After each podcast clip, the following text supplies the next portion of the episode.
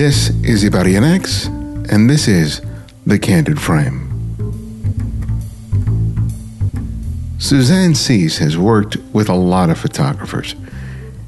In her role as a senior art buyer for ad agencies, she hired some of the best talents in the photographic world while working with clients including Seiko and Wrangler. Those years taught her the ins and outs of how the advertising world works, and it's something that she now shares with photographers as a consultant. Whether it was an advertising client or a photographer, Suzanne's goal has always been to provide solutions and to be of service. It's what drives much of her work today, especially as she collaborates with photographers. When entering an industry, where it can feel that opportunities are shrinking while competition is only growing. The photographer has to rely on more than his or her talents behind the camera. As Susan explains, it's a photographer's ability to convey their strengths as a problem solver that makes the difference between getting the job or not? I think that when you have you know exact examples of problems and how you worked, but also how you collaborate. I think that's really important too.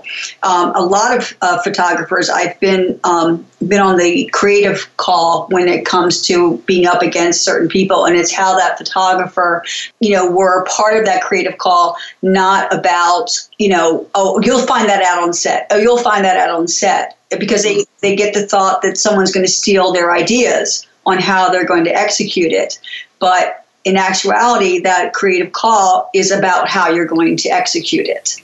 Her passion for the personal project is clearly in evidence if you've read her regular column, The Art of the Personal Project, in the popular blog A Photo Editor. There, she showcases the work of photographers who have taken a personal project that demonstrates how they use their skills and talents to produce work that means something to them. Yet she often sees people make a mistake with the very work that can make all the difference in their career. It's really shocking to me how many people don't do personal projects, or they'll lump all their personal projects into one gallery called personal projects. So defeats being a story. It's just five shots of this, two shots of this. No, that's not a pro- project. A project is having an artist statement and having a story that is personal to you as who you are as a person that then shows me what kind of person you are. And that's the beauty of doing this project um, with the you know the art of the personal project on a photo editor is because i love seeing people's projects that really mean something. You know they really they have not just really for i think an art buyer art producer an art director or creator, it really shows them what kind of person they are. We'll talk to Susan about how to create and sustain relationships with clients and define what branding is and isn't. And later, I'll talk to you about why waiting for inspiration never helped me to become a better photographer. Welcome to the Candid Frame.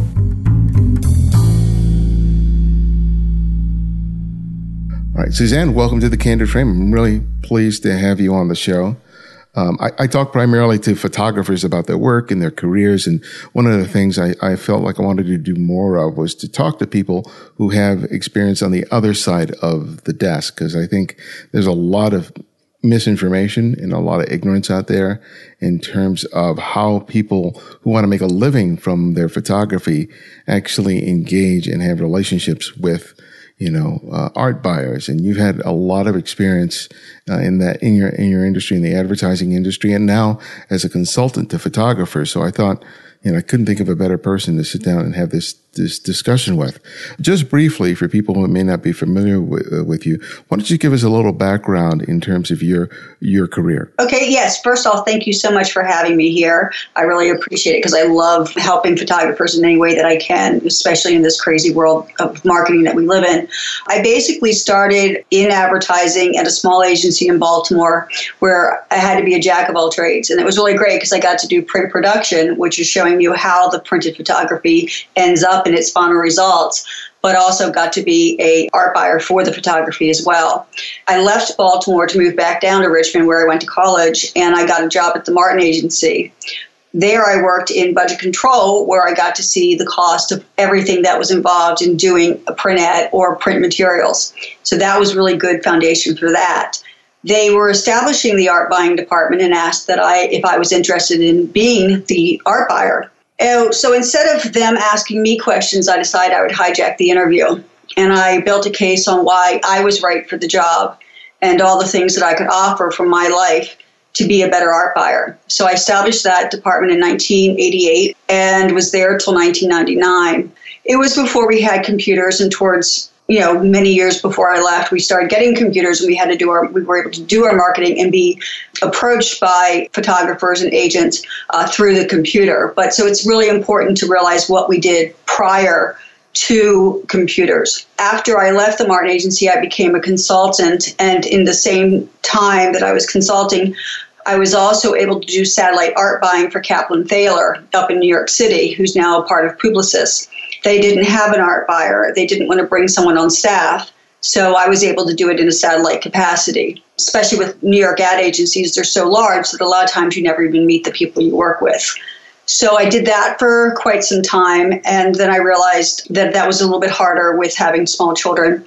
So I brought in Amy Frith, who worked for, for that division. And then they actually then established a division in art buying up there. I also was able to work with some small ad agencies here, so that gave me a taste of working with smaller budgets and really being, you know, kind of having to think out of the box to make uh, images work and projects work. I also worked as a contractor for Capital One from 1999 to about 2006. So that gave me the in house corporate advantage of seeing how photographers worked in the in house corporate world. Did a little bit of work for Best Buy and also for Target. So that was really great too in a satellite capacity.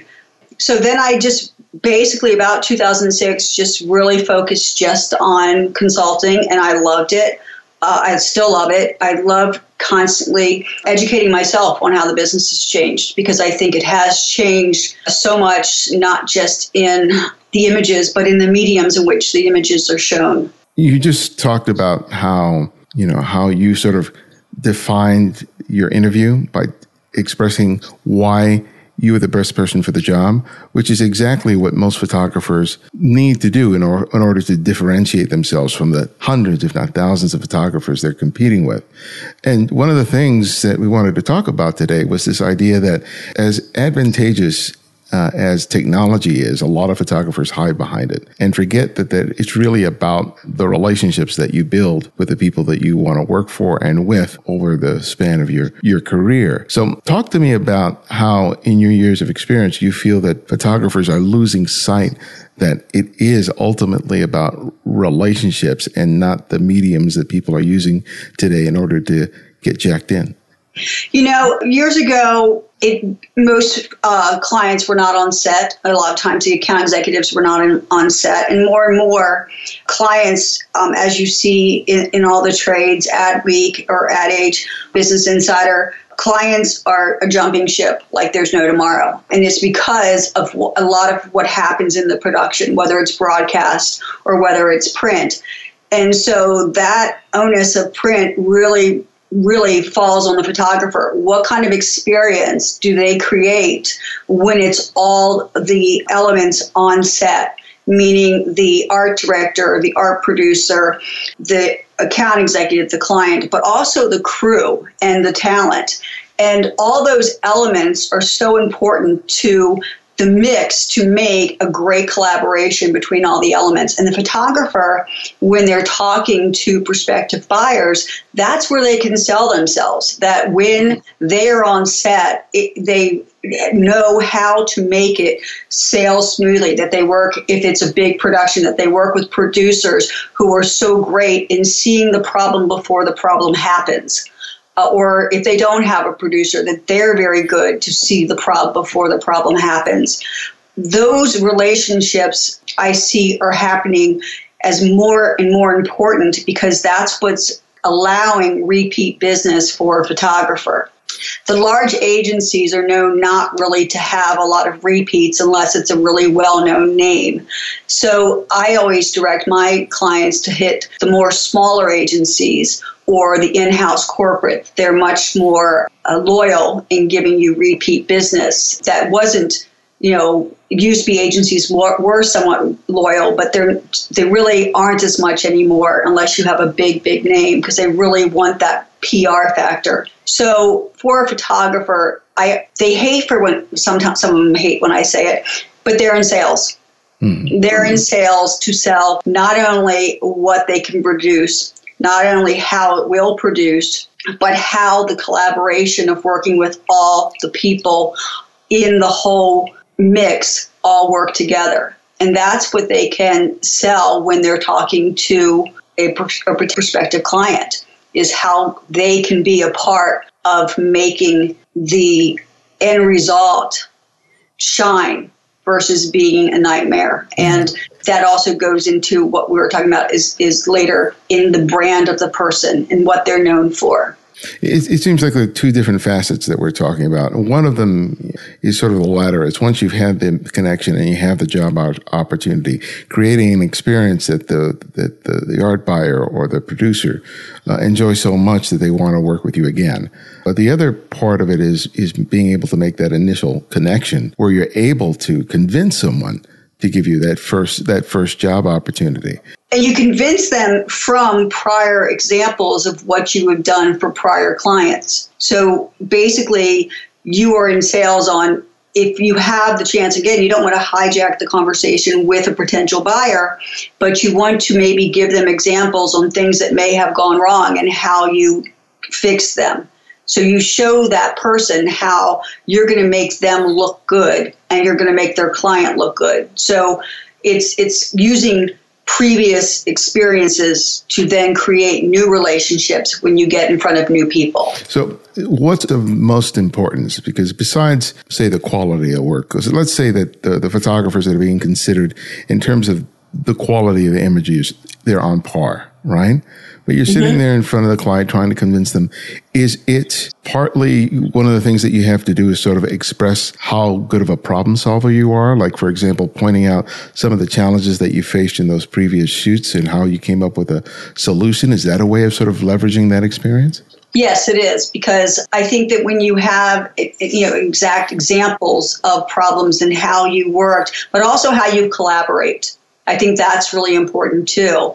A lot of uh, photographers, I've been been on the creative call when it comes to being up against certain people, and it's how that photographer, you know, were part of that creative call, not about you know, oh, you'll find that out on set. Oh, you'll find that out on set mm-hmm. because they, they get the thought that someone's going to steal their ideas on how they're going to execute it. But in actuality, that creative call is about how you're going to execute it. Because that call is really about reassuring the client. Right. And that's actually when you're up against and you're in the actual bid process, but you have to also use that that collaboration and that ability to you know show them why you're great to even be considered for that and that becomes in a face to face or it also be if you don't feel like you can get face to faces, which they are hard to get, but there are certain ways to get them, uh, it's creating the behind the scenes videos and you can actually in a behind the scenes video kind of actually show that. You can show maybe have fun with it and show you know a, a reel of bloopers of mistakes that were happening and how you solved them quickly and how, what the end result was. You know the crying kid and you know get that kid off set bring the happy one in. How do you make them one happy you know it's it's it's kind of like saving the day because there are so there's so much money involved in that production. And you know you don't get a second chance. Yeah. You know, so it's really, you know, again, I guess if you can't get the face to face to explain that, then create a, reel that shows how you can, how you do create that. So, so how does it work nowadays? I mean, you say, for example, you're you're solicited to submit a bid for for a job by an advertising agency. You get your bid in, and then they want to have that creative call. Does that happen over the phone? Does it happen over Skype? What what do they what do they look and feel like? Well, the majority of the time, you know, it's it's over the phone. unless they really, you know, usually it's several people on the call, but sometimes it is just you and the art director. So it's really, you know, what you have in that call to, you know, it's really quick thinking. It's, it's, I guess the best way to describe that phone call is an example of when I was working with Capital One and it was on their annual report. And, you know, a lot of times you do have the ringer. I have to be honest. You do know who you think you're going to use. So uh, my art director slash creative director, he thought he was going to go with the ringer. But the ringer, when he called, said, "Oh, you'll see about. I know how to do that. I've been doing that for years. You'll see how I do it on set. You know." Uh, that's second nature to me. You'll you'll see how I do it on set. You know, don't even worry about that. I've got it covered. Well, the non-ringer kept, oh, wait, wait, wait, I got something in my files. Here, let me email this to you. Boom this is how we did this and this is how we got it and it really worked out great and then they be, continue talking and they would talk about something else because this, this was an annual report that had a lot of props boom here's another example this is how we created this telephone booth when they don't have telephone booths anymore to really create it and really bring it home and everybody was so happy and it was so much fun boom you know and he gets he was engaging in the art director creative director's problems and he was engaging in actual solutions. Instead of saying oh i've done that in the past he was showing hey this is what i've done. This is how i can, how i can do this. And so that he stole that job from the ringer. The interesting part about that story is while that Capital One doesn't do those elaborate annual reports anymore, still to this day, that photographer every year photographs the chairman of Capital One because he was such an engaging person that the chairman asked for him back every single year, mm-hmm. and it has a nice fee attached to it. And that's been going on for 12 years. Some of the most successful photographers that I know have told me this over and over again. This idea that you have to remember that the people behind the desks is that they're oftentimes behind the desk in the computers in an office building. And it's rare that they have the opportunity to get out and be in a shoot and really sort of engage in the creative process. And mm-hmm. if they find someone who is going to provide them that, even for a short period of time, they'll gravitate towards that, to that person, not just once, but repeatedly, just because it provides them not only a reliable source for producing whatever product or service they need, but it creates a, just a good working experience for them. And that that can't be undervalued. No, it can't be. And it also, uh, many times, it becomes a relationship. I mean, I've seen many times where going back to that example I showed you with Capital One, well, that photographer really related to that creative director, and they went on a motorcycle ride going from like Sturgis to like New Orleans or something, you know, and, mm-hmm. and engaged a friendship. And because it's just, I mean, that's what this business is. It's not like an accounting job where, you know, you're going to, you know, become friends with the auditor. You know, it's, it's, we're in a creative business. We like to be creative. We're creative people. We like music. We like movies. We like books. We like art. We, you know, so you engage. And that's, you know, what separates the people who are getting the repeat business from those who might not even get the first chance. Yeah. And one of the, and I think that starts all the way from the very beginning. Because say you go to a portfolio review, or you have an opportunity to have your work reviewed by an art buyer or an art director of some sort. That some photographers have those initial encounters and then drop the ball and don't follow up with with that. And I know that's a big issue for you. It's a talk, huge issue. Talk about why, why is that? I don't know. I mean, I remember when I was at Martin and, you know, I was so busy and people would beg to come in and they would, you know, be out of town. And I would, you know, I was busy, but I would take half an hour or whatnot to, to talk with them, engage with them. You know, I, my best example was this guy from Ohio. And I couldn't even tell you, you know, who he was because after he came to see us, who I thought was a great guy, I wanted to hire for a Bank One job that we had to do in Ohio, and he never he never kept in touch with me. So he lost a job mm. solely because he came in, had a meeting with me, and thought that it was my responsibility to remember who he is. With these portfolio reviews, I constantly tell my clients do something that makes you stand out. If you're, you know, I had one of my clients to create, you know, these people are sitting in these, what I call speed dating, and, you know, your date is sitting in this space, and, and the, the suitor comes up every 20 minutes to show you their wares, and that being the photographer. Well, how do you make yourself stand out? And it's engage in the person who's being stuck sitting there for in 20 minute cycles for hours. Give them something to drink that's from your hometown. Give them a treat and some trinket that's from your hometown, as well as your, your business card. Make them remember you. Mm-hmm. Do something different that, that separates you from the other people that are there. You know, it's you know when it's I guess a best way to describe it. I hate saying it's like speed dating, but it is. So when you're in, you know I've never speed dated, but but when you're in a group situation, even like a party, who stands out? It's the one that engages and adds something personal and isn't just for better word, words, vanilla. You know, they're just, blah, you know, they, they add something and they, that person remembers them. And so caring about them that they're sitting in this, this space for a couple hours with a normal bottle of water, but you bring them um, let's see, she brought uh, uh, Izzy's because they were from her, that was manufactured in her hometown. And the person was like, oh my God, I love these. Thanks so much. And she also made sure it was cold. And it, it, it start, you know, you, it's that little, those little things that get remembered. You know, that's how you can take those portfolio reviews and make something special. And and the follow up afterwards, you know, in terms of yes. you know, not just the email saying thank you.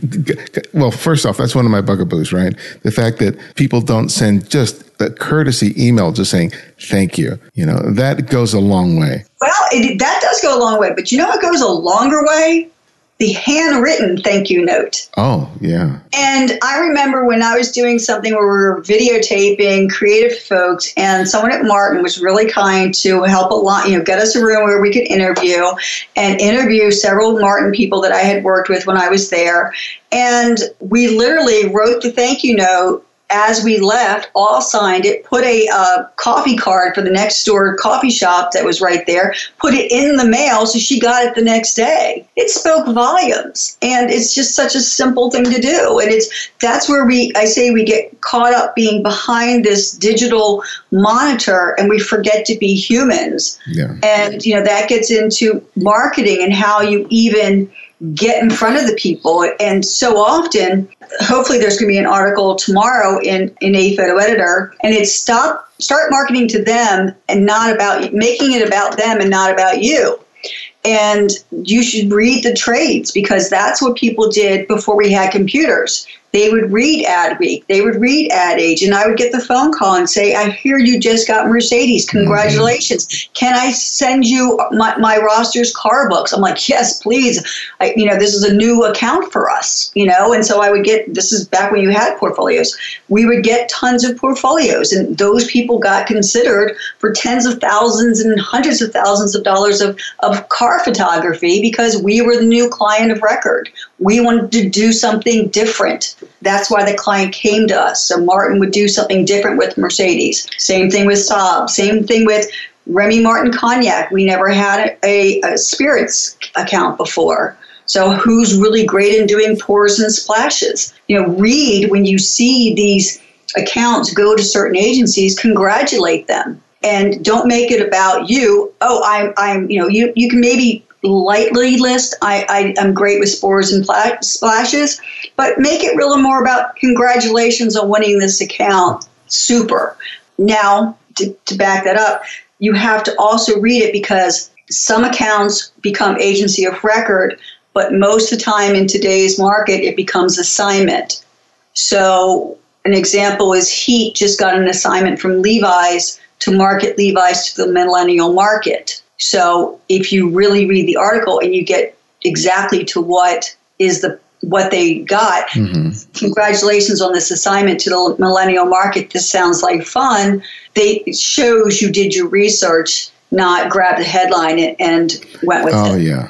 And one of the things, the other important things to, to realize is that you know, when you make that initial contact, why it's so important to sort of periodically sort of check in, sharing what you're doing, because from that initial point of contact, it can be a long time before an opportunity comes. Like I know when I was working as an editor and outdoor photographer, uh, there was a photographer, photographer out of Poland living in England whose work I really loved. And I just kept up with him just because I, I just loved his work.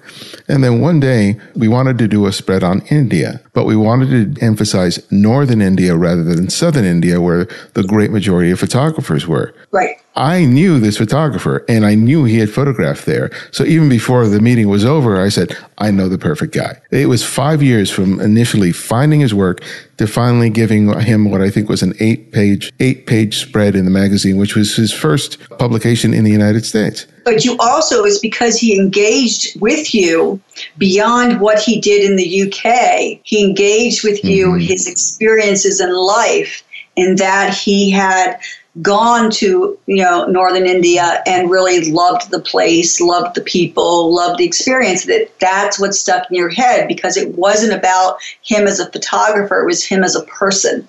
Right. So let's talk about the role of the personal projects in terms of maintaining this engagement, not just oh you know sending an email and saying uh, I'm still here. I hope you consider me for a job. Yeah, th- that's two part. One, if you don't, you know, there's two parts in keeping on on the radar of someone that you you've engaged in. Uh, one is kind of understanding what their likes and dislikes are, um, and maybe you know going and getting you know make make an Excel thing or make something an address book that you know you know lets you put down their likes and, and dislikes.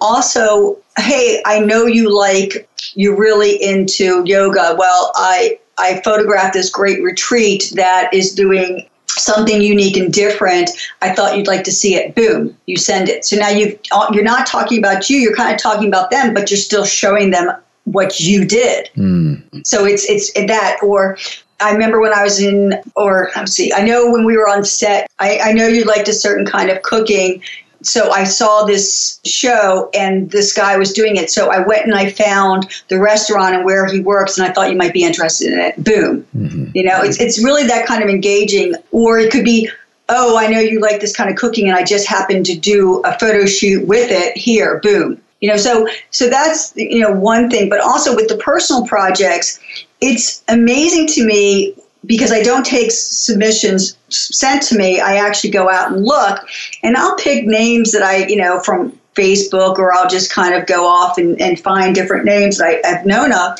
about. And it's really shocking to me how many people don't do personal projects or they'll lump all their personal projects into one gallery called personal projects. So defeats being a story. It's just five shots of this, two shots of this. No, that's not a pro- project. A project is having an artist statement and having a story that is personal to you as who you are as a person mm-hmm. that then shows me what kind of person you are and that's the beauty of doing this project um, with the you know the art of the personal project on a photo editor is because I love seeing people's projects that really mean something. You know, they really they have not just really for I think an art buyer, art producer, an art director, or director. It really shows them what kind of person they are. Yeah. You know, when they're sitting there doing a job, a good example, here's a story of someone who had gone to a homeless shelter and was taking photos of people, but the idea was that he would come back and give prints to the people that he took the photos of. And he was very good about making sure that he had cardboard and plastic to put the photo in because homeless people usually, if they have a shopping cart, they're lucky, but the majority of the time their stuff is put in one backpack or in, in a satchel that they carry. Um, I had created homeless bags, and it was interesting how they would go through the bag, what they could carry and what they wanted versus here, take the rest. But this guy, these people never really had a beautiful photo of themselves because everyone looked through them on the streets and the photos that he created and then gave to these people, they treasured them in that small satchel or backpack of their only belongings in this world. And to me, that shows me what kind of person that person is. Yeah. So that's where your personal project can really be so much more than just a personal project. It can really, I think, create not just conversations, but also create value. Yeah, because I think that too many photographers, especially over the last five or 10 years, have been fixated on this idea of brand. And they think about their logo, they think about the design of their cards, the, their website, to the exclusion of almost everything else. But lose sight that it's, it's more than just a design aesthetic as it is as much about who you are as a photographer, what you are personally sort of bringing to the table. And I know that you help photographers a lot with those, with those things in terms of creating a uniform visual identity online and in their collateral material. But, you know, I, I think it's, it's really important to think that the personal project is an extension of all of that because that's what cements your identity. It truly is, but everything that's where photographers lose what is a brand? Because a brand is not a logo, a brand is not your website, a brand is not just about your images, a brand is you. And a good example is gosh, I, you know, I, for some reason Levi's was coming in my head. You think about how the brand of Levi's is, you know, comfortable denim. It's it's the, the tag in the back that we, we always saw with, you know, would have your waist and your inseam on it. It's about how you felt with them, things you did with them. You know, you look at old, you know, shots of, in Woodstock and they have Levi's on. You know, it's a brand is all about not just the material object of you as your logo, your website, but it's the experiences of what you are. It's the experience mm-hmm. of who you are. And those experiences come in, again, your personal projects, because that's when you took your personal time that you wanted to use your talents to do something good in this world or use your talents to see something that other people thought were ugly that you felt were beautiful and then you the kind of person that you are that's all about your brand because I, I know that years ago many photographers and again, you know, Kat Gallagher and I kind of chuckle about this as photographers who had attitudes on set, and a lot of those folks aren't working anymore. And it's because they forgot that their attitude on set was their brand. And that became not just their beautiful work, but it became they're going to be a pain in the ass on set. They're going to be, they treat the account executive and also treat the client like they're suits. That's the best hmm. way to describe how they think of them. And I remember being on a, on set with a photographer and at one point my art director turned to me and she said what is his problem? And i went to the producer and i said what is his problem? And i had you know my client we're on an rv traveling around new york city and he wouldn't even talk to my client. And i'm thinking you just missed a golden opportunity because this person was the marketing manager for all this again this was years ago a marketing manager for a large corporation that had brick and mortar retail all across the country all across the world. She's never going to use you on a project because you didn't care who she was. And that was his brand and that photographer is not working today. And no matter you know it's they don't realize how important it's not just about a beautiful logo. It's not just about beautiful images. It's not just about the great food that you you served on set. It's not just about the great end result on you know the final finish. It was how what did it take to get to that end result and that final finish. Yeah. Can you sometimes oh, okay okay great the guy is so brilliant and so fabulous okay we'll go into it telling the client this person's a real jerk. So if you can deal with it, we'll use them. I literally have told our directors that many times. Okay, you want to use them, but here's here's the here's the what you're up against. Are you are you willing to deal with this? Oh yes, yeah. But then, you know, it's like so so it becomes if you look at a lot of really well-known names, I mean, I'm talking people that you that are in the award show books, and you have to say, okay, is it worth it? And the, considering that the majority of those people are not working anymore, I'm going to say it wasn't. Yeah.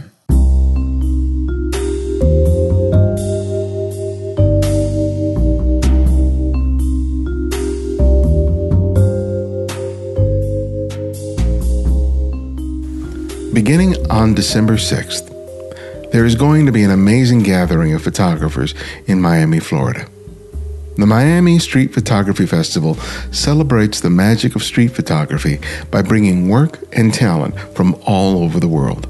Great photographers, including Constantine Manos, Maggie Steber, Stella Johnson, Nick Turpin, and others, are going to be in attendance conducting workshops and presentations. As well, an exhibition of some of the world's best street photography will be on display. You'll also be able to join in on photo walks exploring the different neighborhoods that define this great city. I had the pleasure of attending the event last year for the very first time, and I encourage you to attend. Many of the public events are absolutely free and shouldn't be missed. There are also several paid workshops that are being offered during the week, and spots are still available for some, including my own. You can find out more by visiting MiamiStreetPhotographyFestival.org. I hope to see some of you there.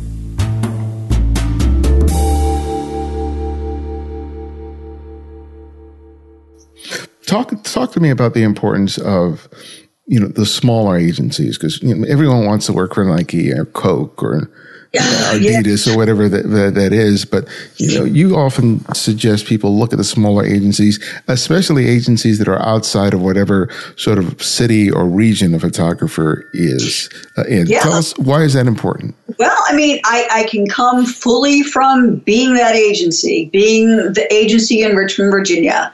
You know, I, it's funny. I, I was just thinking about this story earlier we were a small agency, but we were doing absolutely creative work. I mean, the work that we were doing, I'm so proud to be a part of it. And there was a young photographer in Raleigh, North Carolina, who McKinney Silver was doing the exact same creative work. I mean, just some of the stuff you just, it was so brilliant. I mean, just so brilliant. And the photographer, I mean, the, the fees were not bad. If you look at today's fees, the fees are really good. But you know, if you look at you know, but what happened was this photographer, his name was Jim Erickson. Everyone knows the name Jim Erickson, and Jim was always game to take our projects and make them fantastic. And even though they were smaller accounts and, and the fees weren't all there, they were great jobs. They were great ads. They were award winning ads. And so this Raleigh, photo- Raleigh uh, North Carolina photographer was able to become an international brand. So don't look at that, you know, going around that Ferris wheel or merry-go-round trying to get that brass ring when sometimes the other rings are just as important because sometimes that's the stepping stone to get to be that international talent. And the reality is is that small agency as we were years ago the martin agency and mckinney silver we were loyal and the larger agencies a lot of times are not not that they're not loyal people but they like to use a lot of different people. They don't usually go back and back and back and back when the concept continues to change. Mm-hmm. The concept continue to have unique challenges. They only go after the big name that's known for that one challenge, able to execute that concept, execute that challenge. Whereas the smaller agencies sometimes really give a lot of leverage to that photographer to be able to conquer those challenges, those concepts on multiple different products. Yeah, because those bigger clients, you know, you, the photographer has to realize that it's their job and their reputation is on the line. So they're less yes. willing to take a bunch of risks. despite how enthusiastic you may be about your idea, you have to realize that there are real world consequences for the people that are hiring. And that's why they're less likely to, you know, go to, to the edges. Well, I mean, you know, one of the things, again, in my, my research that I do, I mean, you look at just yesterday, Crunch Fitness had aligned with a Kentucky based, I think, I hope I'm getting this right, aligned with a Kentucky based agency as being their agency of record. Well, just yesterday, it was announced that they are now going to do their work with Strawberry Frog, and there was no creative review. Well, imagine what the agency in Kentucky, thinking that they are the account account of record, how they feel when guess what? No, it's gone. Mm. Good example on that too is the Richards Group in Dallas. In about a two-year span, they had Chick Fil A for years without a client review and without even they they knowing it. Chick Fil A left. Same with Incredible Edibles. They left Richards Group as well. So the clients, you have to really make them happy because I don't know what happened. It could be that a new marketing manager came into that in, into that client and they had worked with someone else, another agency before they went onto the client side and they liked their agency better. Mm-hmm. You never know the political side behind it, but I can say if your agency is known as having problems when you're producing stuff, the client's going to say it's not worth it and they could have jumped they could jump ship so so many different variables go into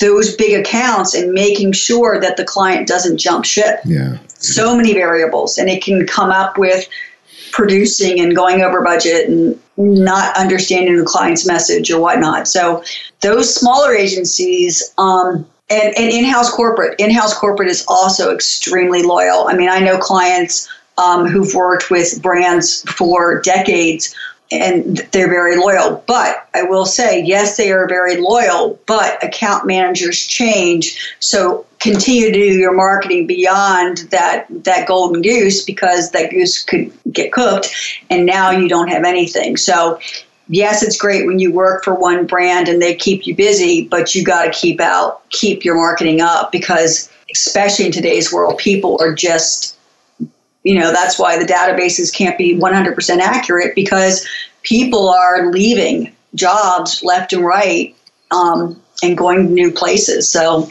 yeah as a um, as a as a magazine editor, you know, if I went to a different publication, I often still relied on those photographers and those writers that I knew I could sort of rely on. So regardless of where I went, you know, when something came up, I usually went mm-hmm. I went to them.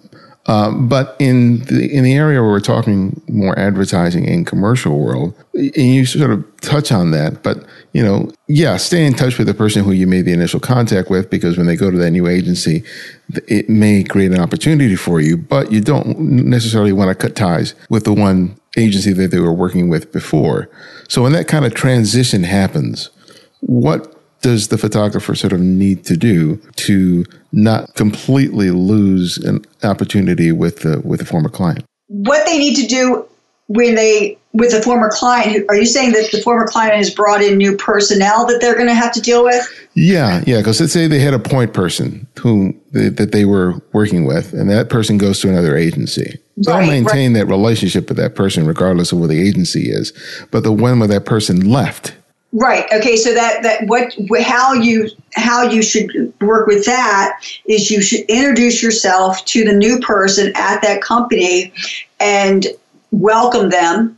Be sincere in your welcoming, not oh I need a job. Mm-hmm. Uh, be, ser- be sincere in your welcoming, and then maybe even figure out a casual way to talk about all the great projects you had a chance to work on and how you've really understood that, that their brand that they're now working for. Because actually that could help you because they're coming into a new brand. So let's say, let's go back to the Levi's. Okay, so let's say someone worked for Levi's, which is a much broad scale consumer brand, and now that person's now in apparel, but they're at Wrangler, and you've worked on Wrangler. Wrangler's a totally different, you know, it's a totally different product. Wrangler is a Western wear product. It's known for the cowboy. You have a, a, complete cultural difference in that product, that brand, than you had with Levi's. So if you have someone who's come from Levi's into Wrangler and you are the person who was the photographer a lot for that brand, you can actually figure out a way to actually not say that you, oh, I know everything you need to know, but mm-hmm. just kind of let them know that you understand this new brand that they are now working for. Now, one of the things you do is you actually serve as a consultant directly with photographers, helping yes. them to sort of recreate their brand, their whole marketing strategy. I, would like you to sort of walk us through, hopefully with an example of a photographer who you work with. Say you have an, an example of a photographer who was you know, relatively successful. What do you try and sort of redefine in terms of their identity and their approach to either open up a market for them or allow them to sort of grow in a way that they may have stagnated uh, before? So, okay, so I guess there's two sides to that. Okay, so one, um, a good example would be Sarah and Chris Rhodes, who were wedding photographers in Seattle and wanted to get into the advertising brand world. Okay, get into advertising photography. So, what? How could they take that experience of being wedding photographers to becoming lifestyle photographers, and consulting with them to do that? And one of the things that in working with them is to come up with not only great scenarios to build their book that was also building scenarios that hadn't really been done yet, kind of collaborating with them in, in, in coming up with photo shoots. But also, they had never worked with models before.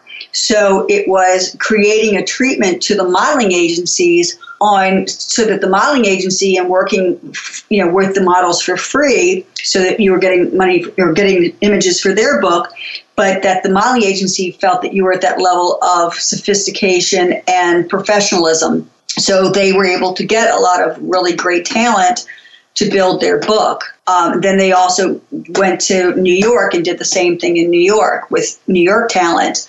Then they built a beautiful book, all of lifestyle, and it was fresh, it was new, it was different. And, you know, I reached out to um, Bernstein and Andriulli and said, hey, what do you think of this people? And they loved him and they, and they brought him in. And again, they had been wedding photographers and they boomed in the advertising world because that what they were doing was so fresh and different. One of the things with, with a couple like that is that you have to find a really great producer because to help them produce, and that's really important for the photographer who has had a great career, but the career has has fallen, you have to kind of really reevaluate why your career was so great and what have you done to maybe meddle the message that people don't really see that great photography anymore.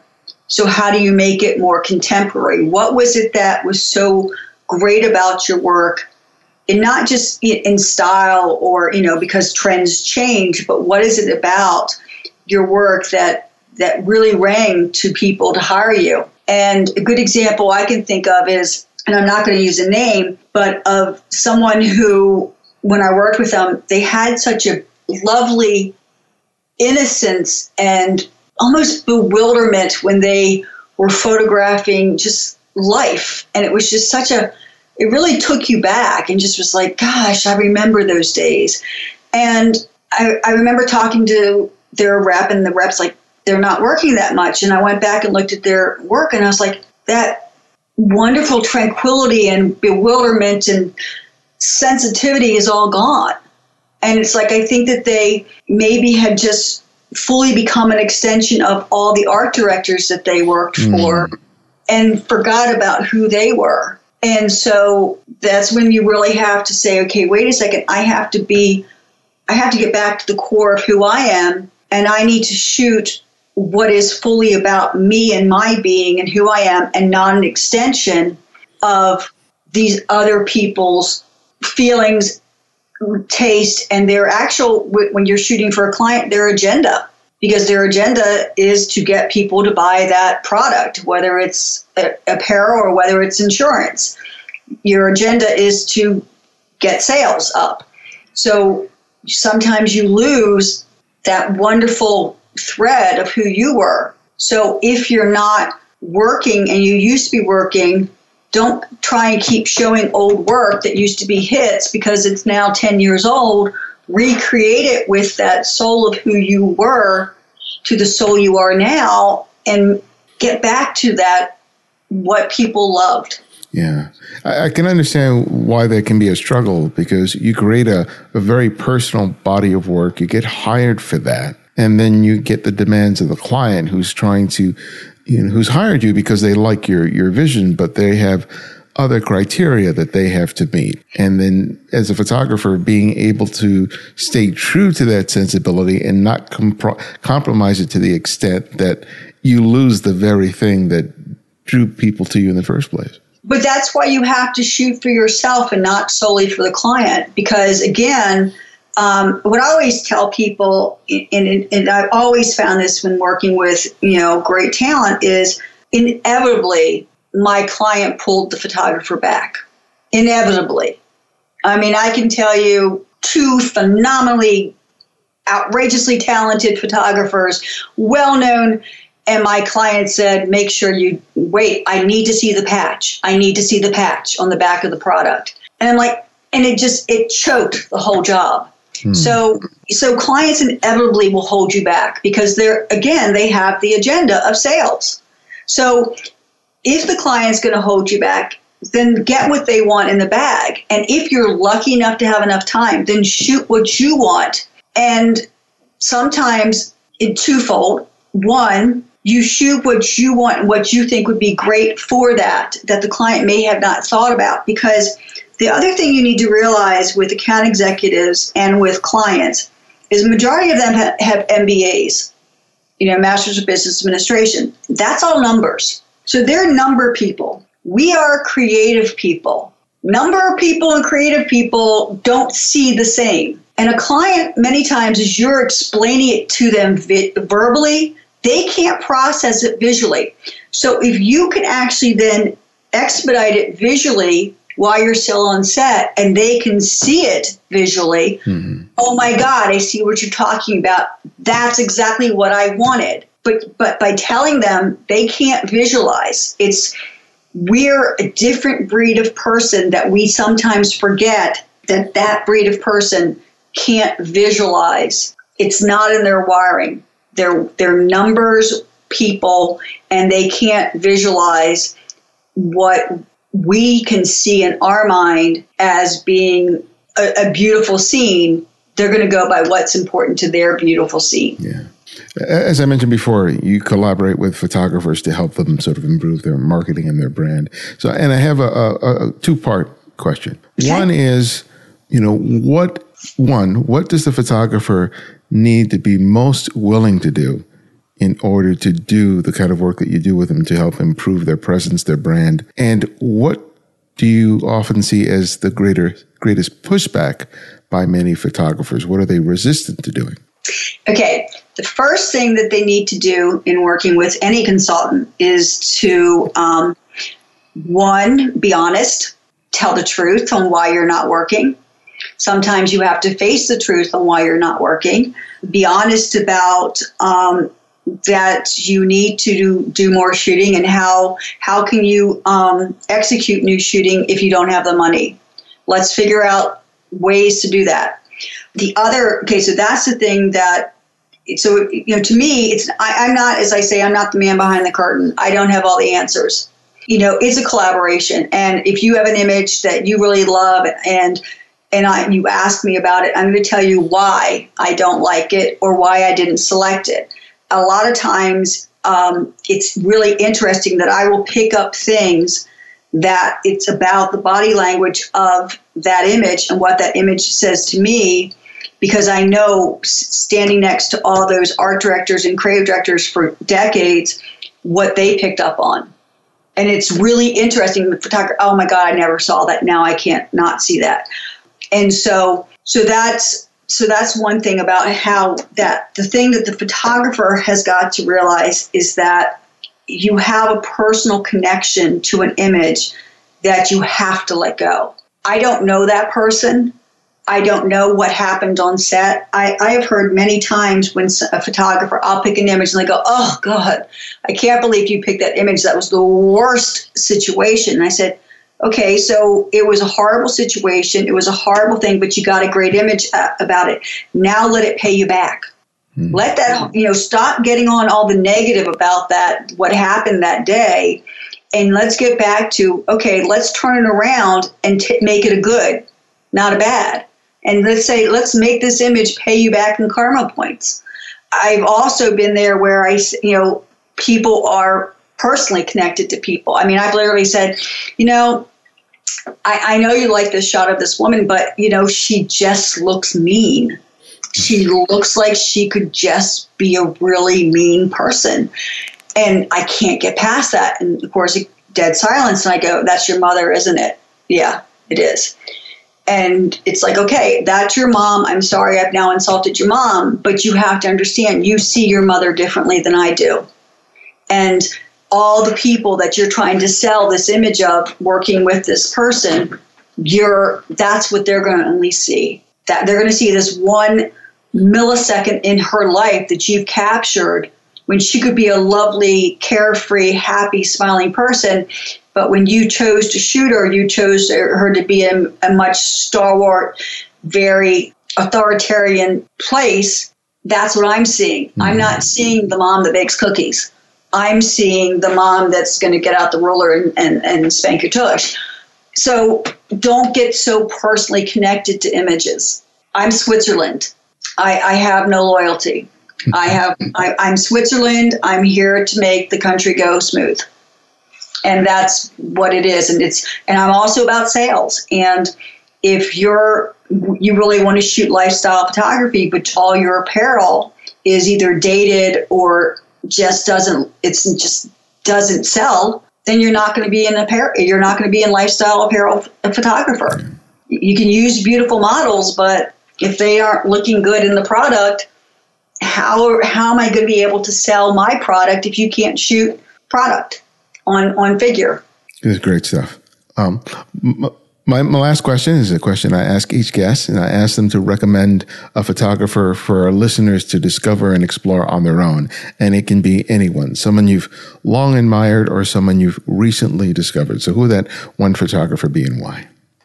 Gosh. Um, okay for a long time, but the person really isn't in this business anymore. But this is the person that stole the campaign away from the, the ringer, but is also such an incredible, lovely person as a person that I admire them for not only their talent, but who they are as a person and who they are as not just a person to me, but to m- most people they meet would be Nick Vedros.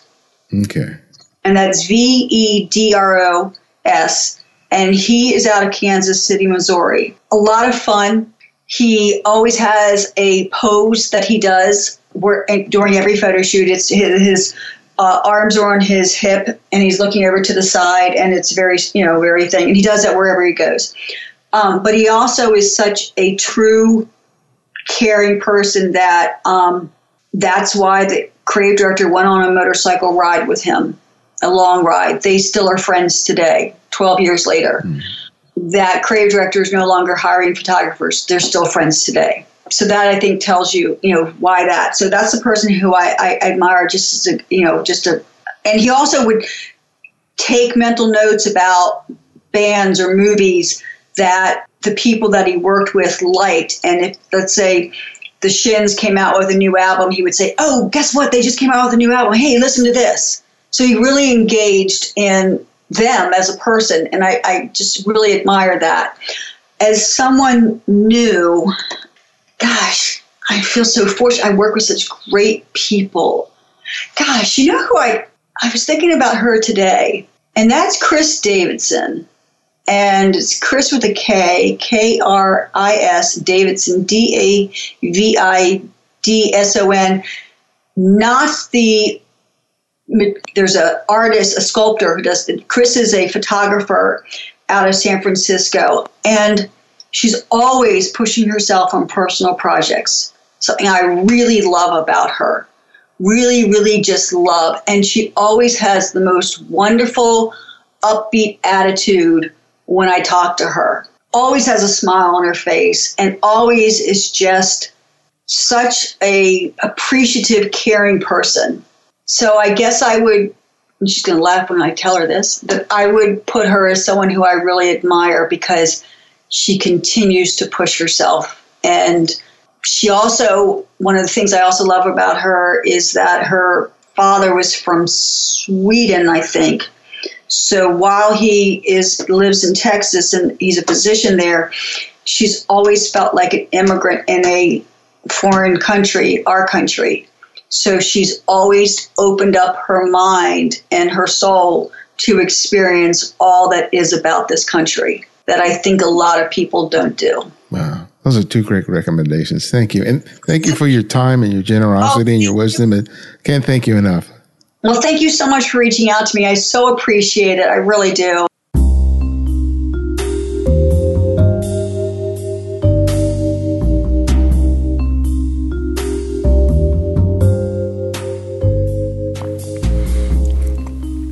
Each week, we have a segment on the show where I share thoughts, ideas, and memories that may or may not involve photography.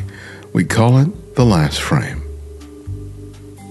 When I began writing my latest book, Making Photographs, developing a personal visual workflow, I knew that I wanted to do more than produce yet another book about f stops, shutter speeds, and technique.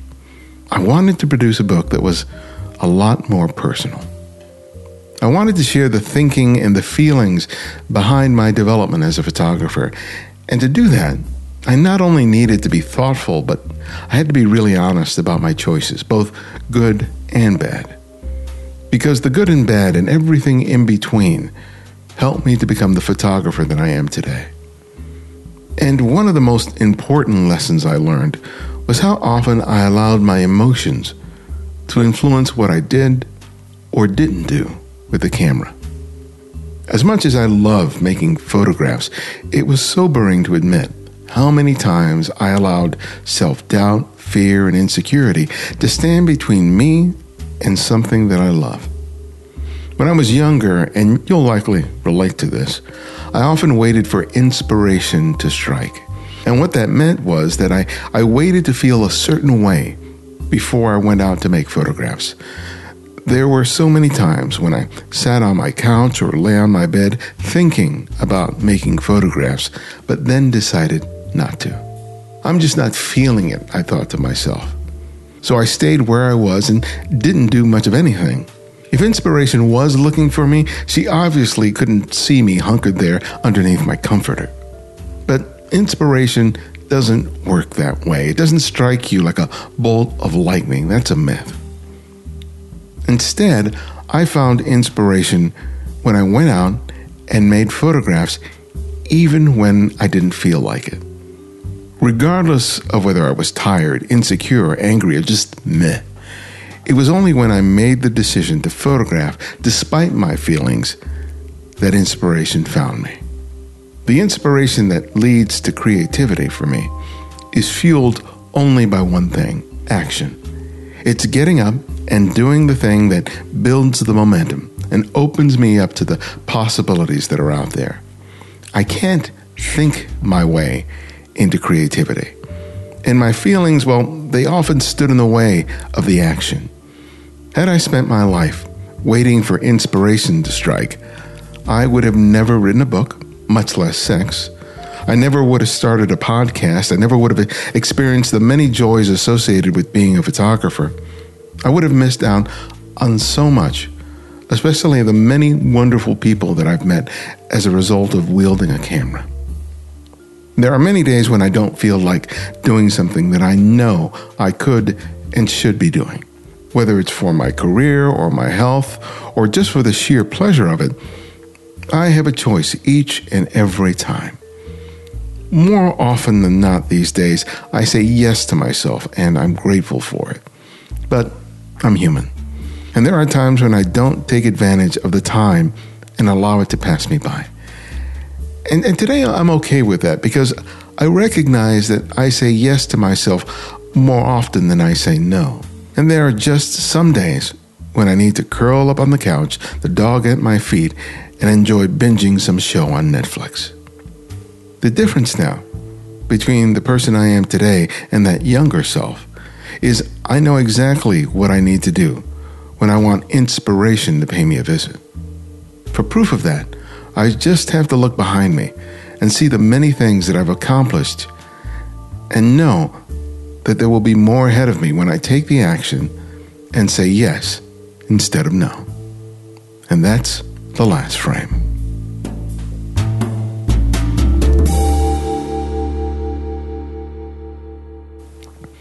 Thanks to Suzanne for sharing so much of her experience and wisdom with us. You can find out more about her and her work by visiting suzannesease.com and check out her regular column on aphotoeditor.com. And I've also recently released two books. The first is an ebook, Lessons from the Street. It's about some of the mistakes that I've made as a photographer and what I learned from them. It's just $7 and you can purchase it directly from the website. And the follow up to my first book, Chasing the Light, is now available for purchase. It's called Making Photographs, developing a personal visual workflow, and teaches you how to create better photographs more consistently. I think it's a book that will change not only the way you make photographs, but also the way you see. You can order and download the ebook right now, or place a pre order for the softcover, which comes out in December. When you place your order from the Rocky Nook website, use the promo code Perello40 to receive 40% off the list price.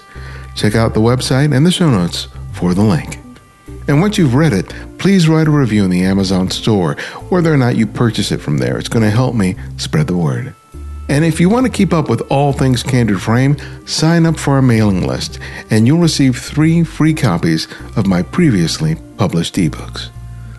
You can also support the show by making a monthly contribution through Patreon, or you can make a one time contribution via PayPal. You'll find the links for both in the show notes and the website. Thanks to David Silva and Stahl Prestoy for their recent contributions. I really appreciate it. And if you want easy access to every episode of The Candid Frame, download the free Candid Frame app. It's available for both Apple iOS and Android. Download it today. You'll find it where everything else is in the show notes or the website at thecandidframe.com. The Candid Frames audio engineer is Martin Taylor, who you can find at theothermartintaylor.com. The show's senior producer is Cynthia Parker, and our music is from Kevin MacLeod, whose royalty free music can be found at incompetech.com. And you can follow me on Twitter and Instagram at simply at Ibarionex. And this is Ibarionex, and this is The Candid Frame.